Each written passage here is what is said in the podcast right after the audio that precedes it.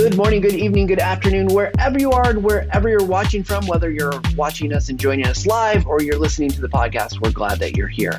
Today, we've got another, as always, great episode. We're going to be talking about learning science and some myths around learning. And if you're thinking, well, what does that have to do with video?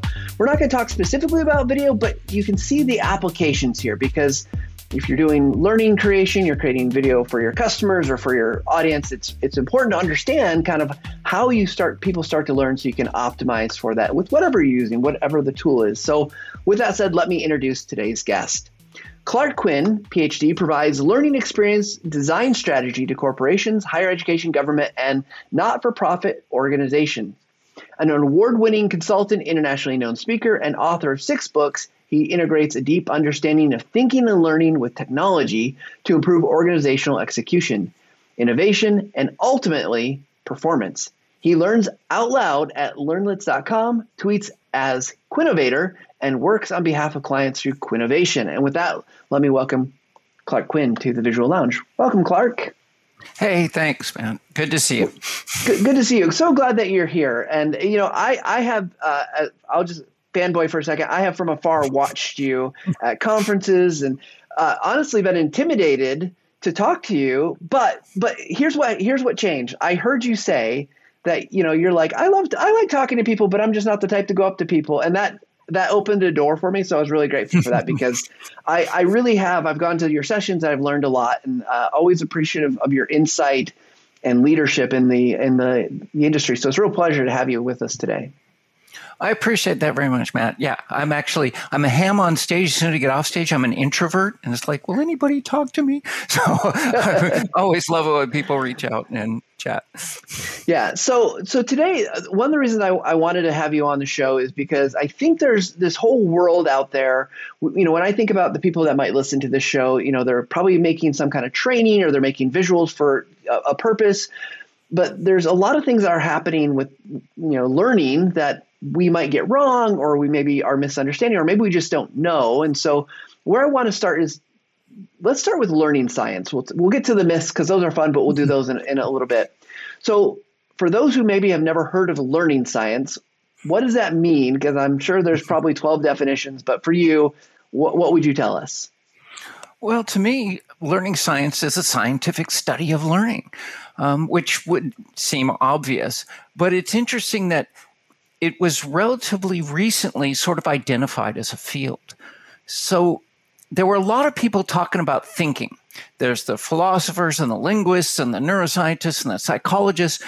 And finally, they realized that they weren't talking to one another and they didn't know about each work. So they created something called the Cognitive Science Society. And this happened in the essentially the early 80s.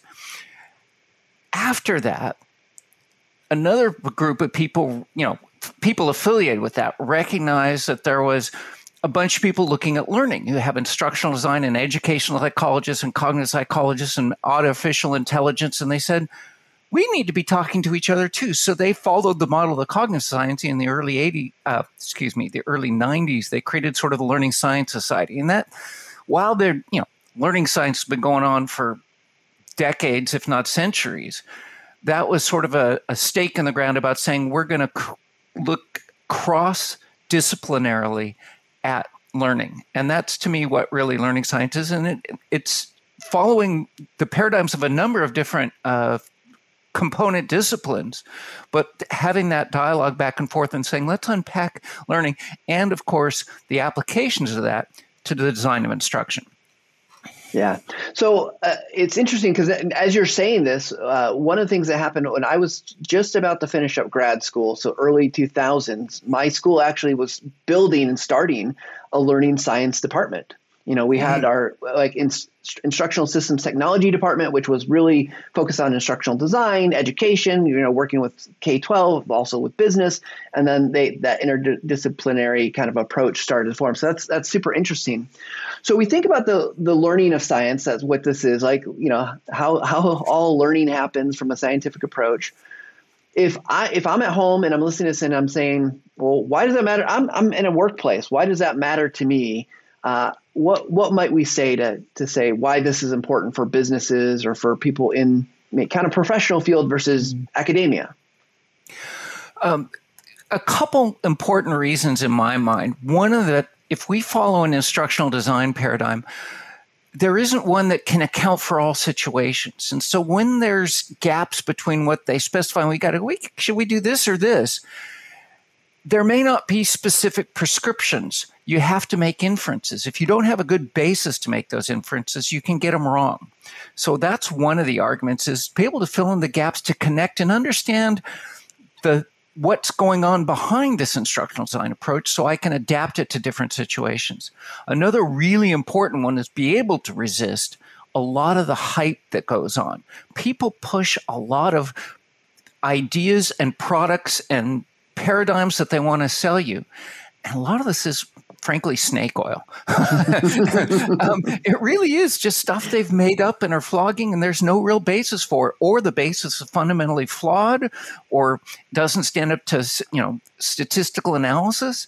So there's a lot of stuff people are being told to do that once you understand how our brains actually process information and and turn that into learning, you're able to resist a lot more. So it gives you better basis, which saves you money, and then it keeps you from spending money on, you know, snake oil. So they're sound basis. And at the end of the day, what you create has a higher likelihood of having the impact you're trying to achieve. Uh, part of this is also an awareness of we're not about just dumping information. That turns out, you know, the old model of the brain was that we're these formological reasoning beings and therefore, if we give us new information, you know, bullet points and stuff, we'll change the way we behave. And it turns out that's just so wrong. so um, you really need to understand learning science to be able to design instruction that's actually going to lead to a meaningful change. And you should be trying for that in your practices. Yeah, well, well, that's. I mean, that makes so much sense to me, and I, I, love that. You know, I've never changed because of bullet points. In fact, I probably resist the bullet point change, changes because of the bullet points. So, you know, you mentioned these, you know, being able to learn how to make inferences because not any one model will cover all situations. And I, I and I know there's a vast amount of information, and we don't have time nor probably the energy to go through all the things that learning science has found. But from a high level, are there are there one to maybe three things that you found that like these are really important starting points for someone to learn about learning science that will help them you know go and apply or you know be able to make better decisions about whatever they're creating uh, you know are there key ones that like the the field has said like hey starting off you need to know x and maybe y mm-hmm. well there are a couple things. So I'm going to frame this. I'm going to give you two different lists, and I'll explain them. The first one is sort of what do you really need to know, and I start uh, in my recent book on learning science. The you know the beside after the introduction, really the most important thing is that human information processing loop. So we understand our brains operate at a neural level, but that's not a useful level for analysis or for prescriptions of instruction because the way you it's it's not you can't address individual neurons. You activate patterns in neurons. And the way you do that is through words and images. Therefore that's the right level to be thinking about um, how do we activate learning, and that's at a cognitive level. So, if you understand the human information processing loop, which is basically the cognitive explanation of how we think, you have a really good basis. It covers things like perception and immediate sensation, which is, of course, relevant to your video audience. Mm-hmm. Um, yeah. And then attention and what gets into working memory and how what from what working memory will get into long term memory. That's basically what learning is and then the ability to use that, retrieving that from long term memory. And what do you automate? So, understanding that core process. And then on top of that, understanding some of the fundamental emergent properties of that architecture. There are a lot of properties of that architecture, a subset of which are relevant to learning.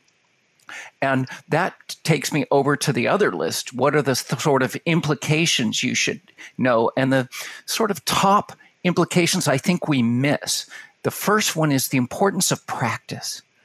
How important it is to do contextualize meaningful application of the knowledge in the way you're going to need to apply it outside the learning experience. And we don't do that enough. We do a lot of knowledge test. You know, here's this stuff, show me you can recite it back. Surely that's going to lead to you doing something differently. no. You need to be applying that knowledge, making decisions, using it to solve problems. When you elaborate it in and pull it out in practice, and there's parameters around practice that matter, like the importance of spacing and the importance of variability and the importance of the right level of challenge. When you get a good practice, everything else follows from that really nicely.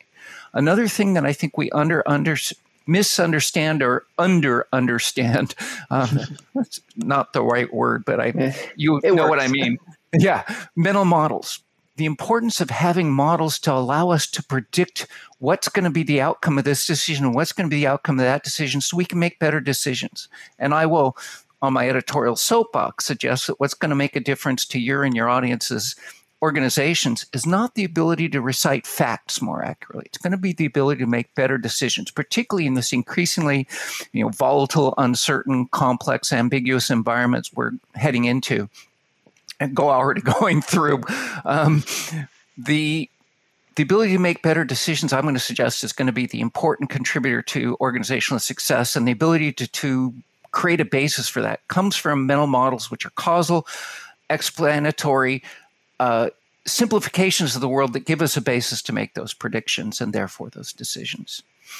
Um, so. That's, wow, that's a that's a lot. Like, there's a lot to unpack in there, and I can, you know, I'm, I'm guessing you have given us the very distilled version, which is which is great though because it, it you know I love and I love that you split into two because I think the men, the the first one, you know, thinking about how the processes work, starting to think about that. There's a lot of structural things you can then start to think about and how information's delivered.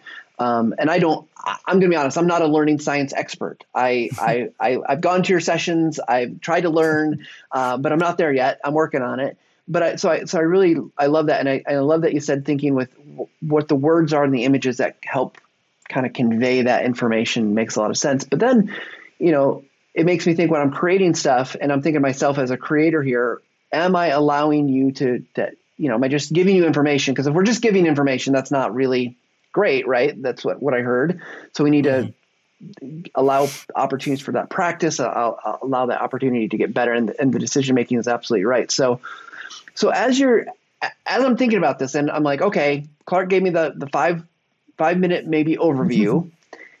how, how does one go about learning these things in a way that they can then apply it? because I, I I worry that one we can talk about this at a high level and it's really great, sounds cool, mm-hmm. sounds like yep that makes sense. But the challenge being for most of us as professionals is now uh, I think sometimes there's that gap between like I learned stuff as a, a theory, like from theory like mm-hmm. in grad school right now I've got to go and practice it. So what's the transfer look like to get to that point where you can understand this enough to actually be applying it in a way that makes mm-hmm. sense and not mm-hmm. going to be making maybe grave or faulty mm-hmm. errors. Yeah, I want to make one point of coming from what you said first, and then uh, yeah. address that. Uh, you said, "Oh, it's you know, you're only scratching the surface, and it goes so much deeper." Yes, and there are a fairly finite set of things that if you get your mind around, you're going to greatly increase your ability to perform. So it's not like you have to understand all of neuro and cognitive science. We've got some pretty basic things, and that's you know what I wrote in the book and what I cover in, in workshops and things. And so the follow on answer to your question is the best way to, to really understand it is to experience it. And so what I've got in the book, what I do in workshops is you act, I do the experiments and ask you to experience the phenomena that I'm talking about. And then I talk about what are the implications. And, you know, in a workshop, I try and draw it out of you. Say, what does that therefore imply about design? But what you should do as a learner for anything you hear, learning science and everything else, is go, well, what would that mean I would do differently? So start exercising that knowledge, pulling it out and applying it in your context. And when you, and that's the lovely thing is when you're trying to apply it in your context, you go, oh, wait, that's when you stop and interrupt and go, hey, wait, I don't, clearly I don't understand this because I'm running into this mental thing. And that's how you start creating a learning dialogue. But it, so conversation is a really powerful communication mechanism. It's a way to negotiate understanding. But really, people have to be active in the learning. It's not like passive. Yes, I can design. Have you experienced the phenomenon to design some application exercise? And we do that. But also you have to be active in learning. That's where we get into the meta learning. How do you become a better learner knowing this stuff? By the way, that's a third benefit of this, besides saving money and resisting snake oil, is also to self improve your own learning because once you understand it, you can optimize your learning experience. But that's it. You have to be an active learner, be applying it, thinking about the implications for yourself, and then using that opportunity to go, oh, wait, that shows me I didn't really understand this because I can't answer that question. Now let me ask that question. Does that help? That absolutely, and, and I, the mental model, kind of thinking about your own learning, and uh, I, I'm trying to think of a better word, but I'm thinking like it's like a way to hack your learning, right? Like if you know the process, you can start figuring out where to optimize and what to change. And so I think that's that's really really great. And I love that it's a dialogue process. It's a it's almost applying the thing that you just talked about, right? Like we're not just going to go and do it. We're going to practice, and we're gonna we're going to learn through that practice and then develop. So I think that's that's really an exciting concept, and I, I'm I'm thinking about application for for folks who might be listening to this, typically using like Camtasia and Snagit and thinking like, okay, we often talk about getting better at those tools and learning those tools, and it's the thing I always talk about. It's practice, right? You you learn the tool through practice. So uh, I'm I'm curious, Clark. That you, you talked about the snake oil stuff, and I and we're going to talk about myths, but I'm curious because I think a lot of people in the field of learning development, and there's this kind of bigger field, and there's probably people outside of that field listening, but there's, you know, when you talk about snake oil, what are the things that we're seeing that are, are problematic? Because um, I think it's helpful to identify that so we can then, you know, get not not have to, you know, like worry about it. There are a number of things people will try and say, ways to simplify learners based upon learning styles or personality characteristics stuff. And a lot of these are proprietary and they're flawed. If you go back and look at the research that unpacks it, but there are also just a lot of myths about what's effective. You know, so there's Dale's cone. We learn, you know, remember 10% of what we read, but 90% of what we do. It turns out that's not an accurate analysis. Yes, doing is more important than reading, but we don't have good numbers on it. It's so variable by pen, depending on what we're studying. And we'll hear things like, you know, oh, generations learn differently. There's no evidence of that. Um, and besides the generations, so there's just a lot of ideas promoted that don't have in the visual space. Oh, we look, process images 60,000 times faster than, than words a word is a visual. Let's be clear. Um, you know, unless it's auditory, but that's a different modality, and we're talking apples and oranges. Um, what was the other one I just read? Somebody was talking. Oh, um, it was the 1090 thing, but this time it was text versus video. And while we'd like to believe that because we're, you know, your audience is largely involved in visual, there's just no data that supports that. It's a ridiculous claim.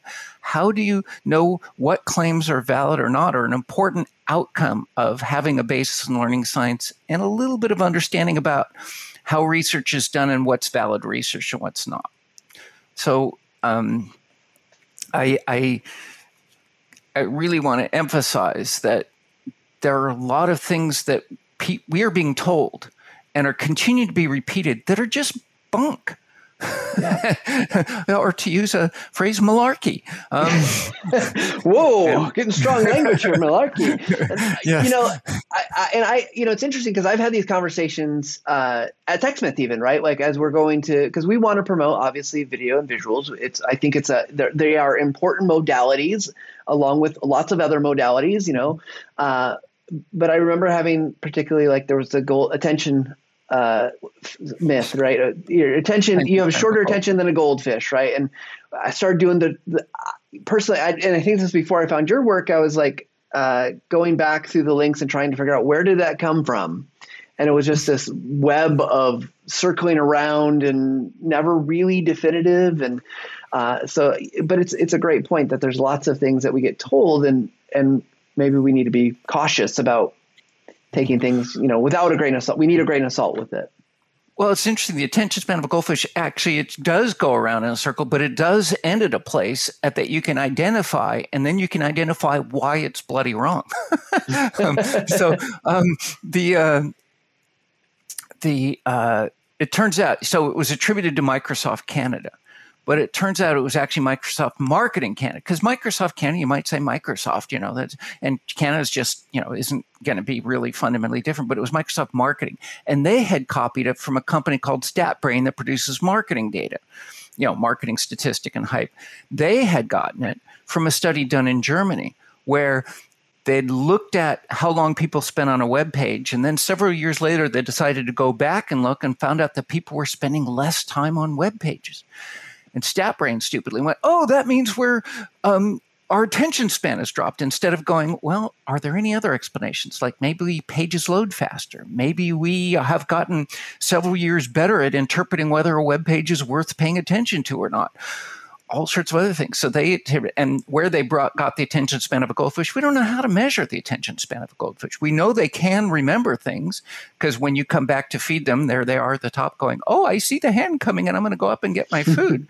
They've even taught goldfish to drive vehicles. That was just recently in the news. In Israel, they created a special tank that had things that could detect the goldfish motion and would react steer on it. And they, by reinforcing the goldfish, got them to drive to the end of a room, uh, you know, as a goal. So they have memory, eh, but we still don't know attention. And attention's complex. You know, I would bet your audience, most of your audience, if not all of them, have had the experience that being watching a movie or reading a novel or playing a computer game and surfacing going, oh my, where did the time go? It was bloody more than eight seconds, right?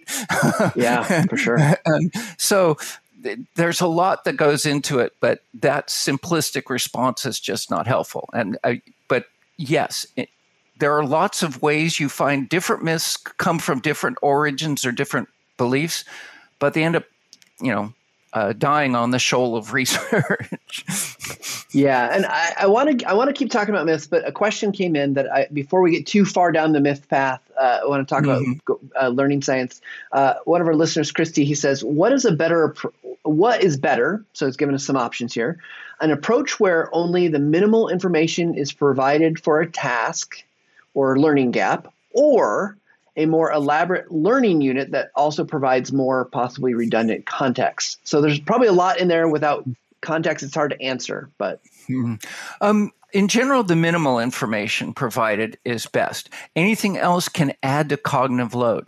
Now, that's not stuff that's automatically processed. So it turns out abstract problems we don't perform we don't learn as well from we don't transfer the information as well. So making it contextualized putting it in a real setting. So we shouldn't just ask multiple choice questions that ask for recall. We should put it in the form of a little story that they have to respond to in choices of decisions that. So we can dress up that context with stuff that gets processed pretty much subconsciously. And so it's not interfering with our cognitive load. So we can set it in a bakery and we can just have you know we could have the smell of bread. We could have the sight of loaves and ovens. We're going to process it without really adding to the cognitive load. But if we have a bunch of extraneous music we have some images that are uh, you know decorations on the bakery wall that are we would have to process to understand why they had chosen that that stuff can interfere so you do want a context, but you don't want um, stuff that requires additional processing on top of the learning processing because you should be designing the challenge and the learning task to be difficult enough that they don't need any additional challenge. You know, how many of I'm sure you and your audience have seen, I like to ask this question in presentations. How many of you have seen a quiz question where the alternative to the right answer is so silly or obvious that you didn't have to actually have learned anything to be able to get it right. Oh, everybody sure. raises, yeah, yeah, everybody for sure. raises their hand. No learning benefit to that at all. So put the challenge in the question, put it in a context, provide the minimal resources to, to help them understand the context, let them focus on the decision. I hope that's a good answer for Christy. Yeah, I, I, I mean, I think it's a good answer, and it makes me think about. I mean, I, so you know, I'm pulling back to my grad school days a long time ago, but it makes me think of the one one of the theories I actually remember a lot about is uh, Vygotsky, uh, zone of proximal development. Right, where you're looking to find basically there's a, too much, there's too little, and you're trying to find that that right spot. And it sounds like what you're what if I'm understanding you, Clark, is that in that case you want to find the right spot, the right amount of information, not too much extra, but you're not also just mm-hmm. paring it down to its absolute bare minimum where there's no real learning happening. Well, actually, that's two different things in a sense. Okay. So, one is Great. cognitive load. So, there's the intrinsic cognitive load of the task you're having them do, and there's the cognitive load of using the interface and stuff. And then anything else is extraneous cognitive load. And you only have so much cognitive resources. So, you need to keep the, the everything that's required to be processed within their capability. Otherwise, you overload it and gratuitous graphics. The desirable difficulty, remember I said that the challenge in the question should be right? That's that zone of proximal development. It's been known as desirable difficulty. Um, uh, I think that's Bjork or um, I'm trying to remember what Anderson, uh, Eric Anderson called it. Um, Ericsson, Anders Ericsson called it. Um, I'm getting his name wrong, but anyways, Ericsson uh, talked about you know in peak having the right challenge, and actually, so zone of proximal is nice, and it actually turns out if you look at Csikszentmihalyi's flow, he has that same diagram. Too simple and it's boring. Too hard and it's frustrating. In between is this is the zone where you're in full engagement. The same thing with learning with Vygotsky. If it's too simple, it's boring. If it's too hard, it's frustrating. In between is where learning happens. You get that alignment. Turns out learning can and should be hard fun. yeah. Uh, well, I love that. And, uh, you know, I, my, my 15 year old is learning guitar. Uh, it, you know, and it's really interesting to see like when he progresses, and he hasn't been playing for very mm. long, but like it is hard, right? Like, but it's not so hard the things he's trying to do because that's just frustrating and he stops. But when it's so easy, he's bored and then he doesn't practice. So it's it's interesting to make that that correlation. Mm-hmm. Well, let's go into a few other things with uh, some of the the myths because I'm you know you talk we talked about a few of them. From your perspective, and you know, just your opinion on this, like what have these myths, you know, whether it's a goldfish or well, you could big big one, learning styles, right? Like we know that's that's a, a problem one we could talk about, but like what impact do you think this actually has when these get perpetuated and tried to be enforced inside of learning and you know, learning content creation, I guess. Right. Um, on the big picture, they get they can waste time. We invest effort in accommodating these and it doesn't help. So we've wasted additional resources on something we didn't need to expend it on. It can waste money in the same way, but it can also be damaging. It can undermine our learning effectiveness so we could actually decrease the impact of our intervention. But I think of something like learning styles. What we see, somebody will go, Oh, I'm a X. I'm either, you know, I'm an NSFW, but they may say I'm an INTJ or an ESTP, whatever it is, or I'm a visual learner or I'm an auditory learner. As soon as they say that, they've closed themselves off. And it turns out, under different contexts, we're m- more than one thing. Um, the MBTI stuff is debunked both fundamentally because uh, Jung just made that stuff up anyway. he admits it. um, so there's not a good theoretical basis, but it's not a psychometrically invalid as well. It doesn't pass all the tests for validity. When it's done independently, they claim, oh, our studies say this, but they won't publish them in peer. Oh, because it's proprietary. As soon as you hear proprietary be word, and there are better personality instruments that are open, stud, being done in by research scientists in open ways like Ocean and now Hexaco go look those up if you're really interested in personality psychology. But when you label yourself that way, you can close yourself. I'm a visual learner. Oh, this is auditory. I can't learn from it. You can't learn music visual. you, you, really have to be auditory unless you're tone deaf like me, and then you're just hopeless. Um, but there are a lot of potential ways in which you could constrain yourself and, and limit yourself and not be open to all the different ways you could learn. And so not only is there a waste of time and money, but it actually can be harmful in that sense and others. And so I think the, the to we need to be aware of the limitations of these things and avoid uh, wasting time and, and money. The same way the categorization of generations. Oh, millennials are like this, and you know, and boomers are like that uh, you know, our colleague Jane Bozarth goes, I'm the oldest living millennial because, you know, she's technically sophisticated. I help my kids with tech problems. Um, they're in their 20s. I'm, they're supposed to be the experts, right? It's so much more individual, and our brains like to categorize things, but it isn't always helpful. Sometimes these simplifications are on false bases and lead us down wrong, you know, tracks. Yeah, well, I, I appreciate that because I know, uh, again, just I've I've come in contact with these, some of these thinking, and I and it's difficult, right? Because I think we do, like you said, we do want to categorize. We do want to have options of saying that because it just the simplification. Like I think, and you can correct me if I'm wrong on this, but I think our brains we like to simplify because it just makes things easier, right? It's less load, less taxing to understand. Mm-hmm. Well, this, uh, you know, in a lot of ways, group this group this age group is like this, and um, then which you know, it's probably categorically wrong because they're not. None of us are the same, right? Like we all. I, I look at my I, my oldest who's in college, and he is he is not like a lot of his peers in that sense. Like he, he doesn't have social media. He doesn't. He barely uses his mm-hmm. phone. Like so, he's he's not like a typical kind of. I guess he's technically Gen Z, but but um, I'm curious from your perspective because I still do see some of these things, and I know you and many others have, have been working uh, to, to help to help share kind of the understanding of why these things aren't real. But when when we see it, you know, someone says, "Well, I'm a I'm a visual learner." I, w- I mean, gosh, TechSmith wishes that w- we wish that was true, right? Like, we've got perfect tools for that. But when someone says, "Oh, I'm a visual learner," or or someone's going to create a training, I'm going to make this for the for the visual learners. How can we gracefully? Because I don't want to be mean about it, but how can we gracefully help point them in the right way? Um, so that's what I tried to do. So my book before my learning science book was on myths, and I tried to acknowledge. I think the most important thing to do is first acknowledge the appeal.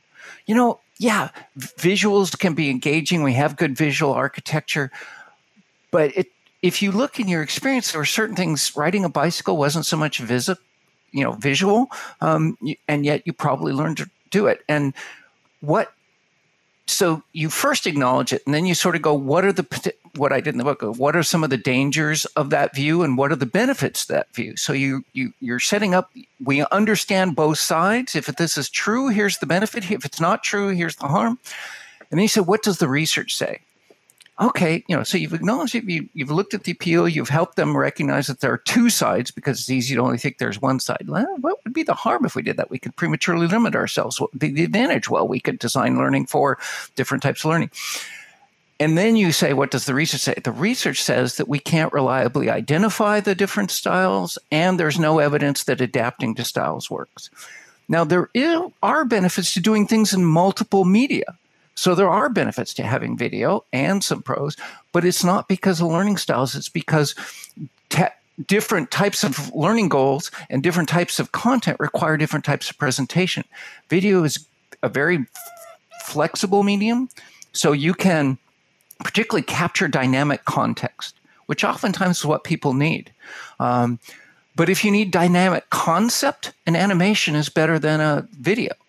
And, and I'm, now I'm being pedantic and separating out different types of video. I think a, you know an animation is not the same thing as watching you in video as I'm doing right now. Right? Absolutely agree. Absolutely mm-hmm. agree.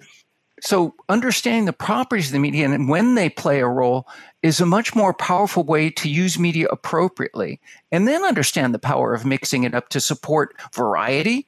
We know maintaining attention helps uh, engagement and learning. So having a variety is good, but trying specifically designed for different learning styles isn't useful and is a therefore a waste of resources instead of saying how do we use the media appropriately to meet our learning goals.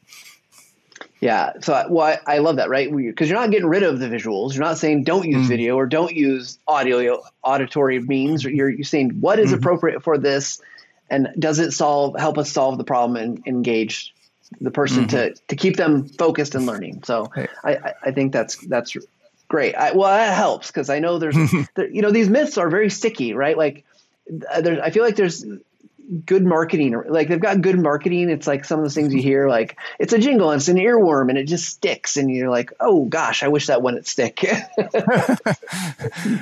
And they get perpetuated. And again they have that appeal and our brains do are constantly running in the background. New cognitive research shows that our brains are continually making models to explain the world. So having somebody present us with a model that seems to be explanatory is very appealing. It just and it seems to resonate with our personal experience. Oh, I really like that visual, you know, but and we may have preferences, but it turns out appealing to preferences doesn't lead to better outcomes, and that's the problem. Yeah.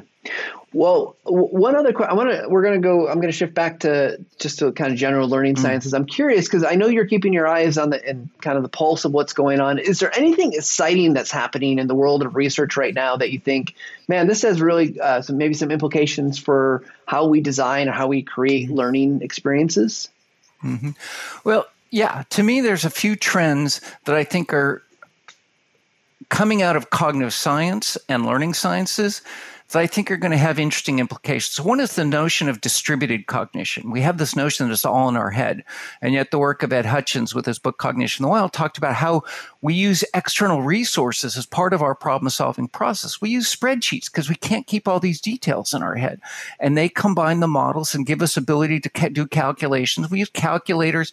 We use external tools like checklists and things. There are a lot of ways we support our thinking with tools. And when we recognize this, it allows us to start designing solutions for performance that says what can be in the world and what has to be in the head. And we can stop trying to put everything in the head, which is extremely hard to get things reliably out of our brain. And if we can put it in the world, and you look at Atul Gawande's checklist manifesto. So distributed cognition is one. The situated notion of cognition, the fact that we're very context dependent means we have to understand that and design our learning to provide appropriate context in our practice and examples that we can transfer appropriately to the situations they'll need to see in the outside world. Recognizing that we don't, once we formally understand it, we will formally apply it appropriately in all contexts. Bugwash. it just doesn't work that way. And so understanding how much we're tied into the context and the importance of that for the design of our learning.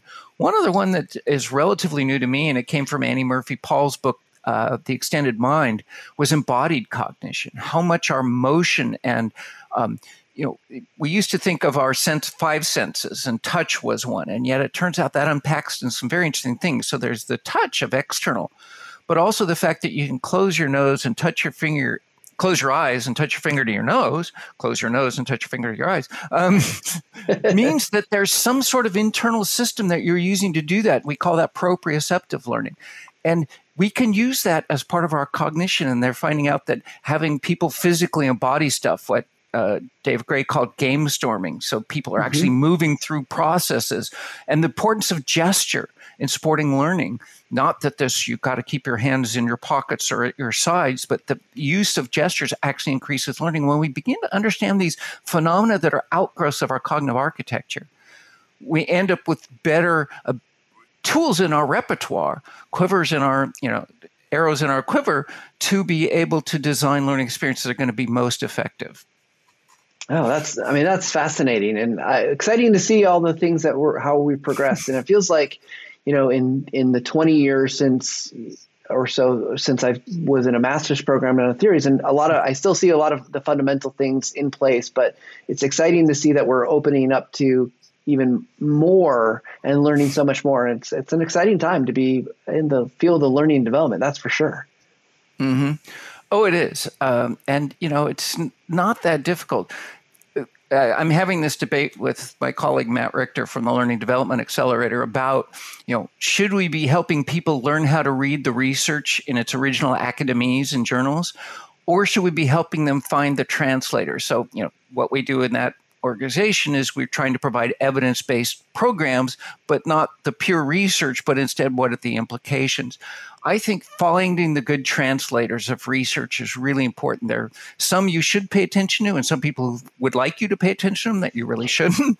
but when we see some, you know, there are a number of people who have reliably demonstrated the ability to give us good advice. You know, that's the Will Thalheimer and Patty Shank and Julie Dirksen and Connie Melamed and Jane Bozarth, and the list goes on. But these are people who have who read the stuff in the original academies have been trained to do that and have the practical real world experience to to help you understand how to apply that you know and i hope i, I try to be in that coterie as well. Um, but uh, i think it's important to to see what those people are pointing to or saying yes this is good or no this is bogus and and check with them on anything somebody's trying to flog you. what is their vested interest and what do others say, including the people who've demonstrated a track record? If somebody's coming in and going, oh, learning styles, is anybody saying to the alternate, are they do they have a vested interest? Yeah. Be asking yourself those questions. yeah, and uh, that list of individuals, I, I can, I, I have heard most of them speak in person. I've, I've gotten to know some of them uh, on a personal level, and I can vouch that I think they're all very good at what you call the translation process. And you know, just for reference for this show, uh, if you want to hear Jane Bozarth, she was on the show uh, uh, last month or so. She actually helped do mm-hmm. some research for us, uh, worked mm-hmm. with us on some research, and she is she is very knowledgeable on those things. So mm-hmm. uh, we'll just give a shout out to Jane. Yeah. Because I have a tra- list of translators on my site. If you have a way to get links to people after this thing, I can get it to you and you can get it out to them. But it's just at Quinnovation, there's a is a list of translators. I think it comes from the either the either or both of the Myths book or the Learning Science book. If you look at the book page on the site, there's a link to the translators. And um, there's a few more than I mentioned that, of course, my brain forgets in the heat of the moment. right, right. It, it's a it's a pretty good list, I think. You know. Yeah, we'll we'll get that link from you, and we'll put it into the show notes for the podcast as well as on the links for the YouTube channel and, and elsewhere. So, um, excellent you know, Clark, as we're kind of getting close to time here, and I want to be respectful of your time. I guess as as you know, we've talked about some of the kind of future stuff. We've talked about the myths. We've talked about uh, you know what learning science is. I guess from we'll still do our speed run here in just a second, but I'm curious, kind of as a ending of the talking about the learning science directly. Is there anything else you think that would help us to to embrace learning science, to understand where where we can apply it? Just kind of last parting words about what we should know. Well, uh, I, I, guess I'm, it's not going to be. Uh, it's more an admonition, and sorry to be so um, Puritan schoolmarmish, um, but it, it's a in, in my mind, it's a professional obligation. Please, if we are supposed to be the people who design learning experiences for others, we bloody well ought to understand the learning, just as you expect your plumber to understand the properties of pipes and your doctor to understand the properties of the body. We should understand learning if we're going to be res- doing this responsibly. And not to a you know a learning scientist level. We don't expect you to go get a phd in it but we expect you to have enough of an understanding so that you can discriminate between useful investments and snake oil a great admonition. I think a, a, super important one. And I, you know, going back to what you said too about like you don't have to necessarily be the people to learn to read the academic. I, I will say, I, as much as I love the translators as well, having at least a basic ability to at least look at it and start to gather some of the understanding. And then uh, then I it's like I love it's like using a language right? Like I go to the translator and say like did I did I understand that right? So I think that's I think it's a great admonition though. And, and it's a, and a tough one right? And it, I, I would say also that you know it's it's like using if you're going to use a tool, whatever tool, whether it's Microsoft PowerPoint or Word, it's it's the same type of thing. Learn to use your the tools of your craft so that you can create the appropriate experiences. And and same with the the learning, we're we're meshing those tools and the learning experiences together, and you want to make sure that that's you know, mm. worth the time of the people because you're it's a lot of money to train people. it yeah. costs a lot. Yeah. Mm-hmm. yeah, and uh, you know it's great if you can read academic academies. Um, the problem is there's so many journal articles published. You want to find the best ones that are, you know, sort of the pr- primary sources that everybody else cites, and the way you find those are from the translator. And yeah. a lot of increasingly, we're seeing books that digest this down. So you know, Medina's Brain Rules or Roediger, McDaniels, and Brown's make it stick. And so there are a lot of condensations becoming available that are also helpful, and just finding those that are translation Kahneman's Thinking Fast and Slow. A bit of a heavy read, but um, just because it's so voluminous, but it's very uh, useful in in getting your mind around it it's worth a skim. I don't know. Absolutely. Cover to cover. Absolutely. Well, yeah. we, we all have some homework to do. We got some reading to do. So go look at the translators. Uh, before we wrap up today's show, though, we we like to do what we call our speed round. Clark, we've already talked about this, but this is a short, quick, fast answers. No pain. There's only one really hard question, and it's the same question we ask everybody. So it's not just you. So let's jump into our speed round.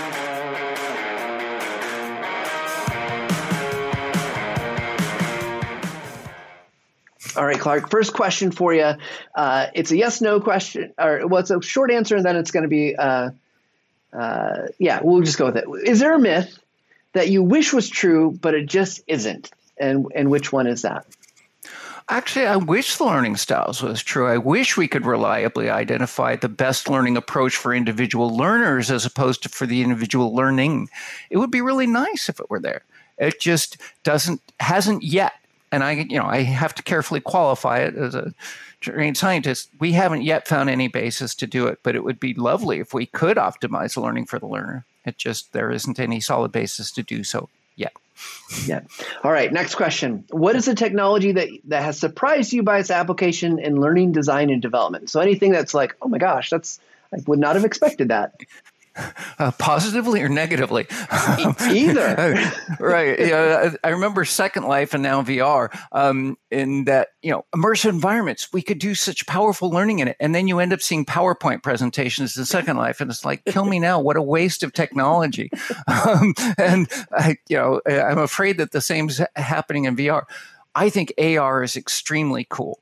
I think that the ability to annotate the world with hidden information is to me one of the most fascinating opportunities. Um, we it's still problematic both of them because we don't have standards, we don't have interoperability. But I think when we get that, um, I think there's going to be some really interesting opportunities to meet individual interests and needs. Yeah, awesome. Okay, next, and really, then there's two questions left. This one's pretty easy. Next one's a little harder. Uh, where do you turn for inspiration? So you're a, learning scientist. You are obviously reading a ton. I'm sure looking at tons of sources. But where's your inspiration that you turn to? I don't know why I find learning so interesting, but it once I started exploring it and applying it. So, you know, I guess I'm a geek, um, and uh, I like shiny objects, but I like helping people and putting those together and saying, how can we use technology to help people achieve their goals better? Is the underlying, I guess, passion that drives me. And then, you know, how do we design, you know, learning, engagement, and design, and understanding the underpinnings of those and applying those practically is is what inspires me. And I, who knows why? Some traumatic experience in my well well we love it. We're appreciative that you are, are such a learning geek. It's it's it's it's helped us uh, the industry i think just really level level up our abilities and what we're able to do.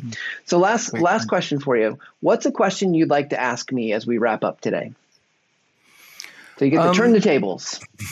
right. So how does camtasia strike a balance between learning science and what the market wants. I have talked with other vendors and they go, we only listen to what our customers want. We're not giving them what they need. And I would love to hear an answer uh, a bit more forward thinking than that. Yeah, well, I, I hope I have a better answer. You know, obviously at any business, there's some element of listening to customers and, and we love our customers and we try to listen to you. However, I, think there is a, a, level of we also know that many of our the users of Camtasia are trying to do something that's focused on learning, and so trying to make sure that we can provide them with the tools that will make that simple and allow them to make something that is effective but is simple as well. They like we have lots of great cool features, but understand helping them to understand that they don't have to do that. And I think that comes across in the fact that not only do we make a great product, we also try to do things like this, have have conversations about what is learning science. We talk about what is good design. We try to teach the principles that allow people to, to hopefully do that. But at the end of the day, we are also trying to make a really great product that can do lots of things for a lot of different people. And so sometimes we probably fall down on making something that's good for mm-hmm. learning science. Although, you know, teach correct principles and then let people govern themselves, as I say. Fair enough. Thank you. So we, we try, we try. And I, hopefully everyone's listening to this and they say like, oh, maybe I don't need to do all the fancy things. I just need to make sure it's focused and but then you got the marketer who does want to do fancy things. So, you know, always a balance. So. Why are you? well, Clark, thank you so much for joining me today. It's it's always a pleasure to get to, to, to listen to you and learn from you. And um, if anyone wanted to, to, to you know connect with you, what what are the key places they can find you and read more of your stuff? um, I am, you know, my blog posts appear on LinkedIn as well. You can go to my blog, learnlets.com. Things that end up in books and presentations end up usually show up there first. It's really helpful if you want need help sleeping at night. Great tool. um, uh, you know, the quinnovation.com is the way to reach me. Again, LinkedIn. I'm on Twitter as at Quinnovator, as you mentioned at the beginning. So most of the social media places. Perfect. Well, thank you once again, Clark, and we, we always appreciate. So, guys, go check out everything that Clark is doing and listen to the things that he's got to say, and don't get sucked in by the snake oil you know, put that off. So just we appreciate everybody tuning in every single week. We're grateful for our audience that listens on the podcast.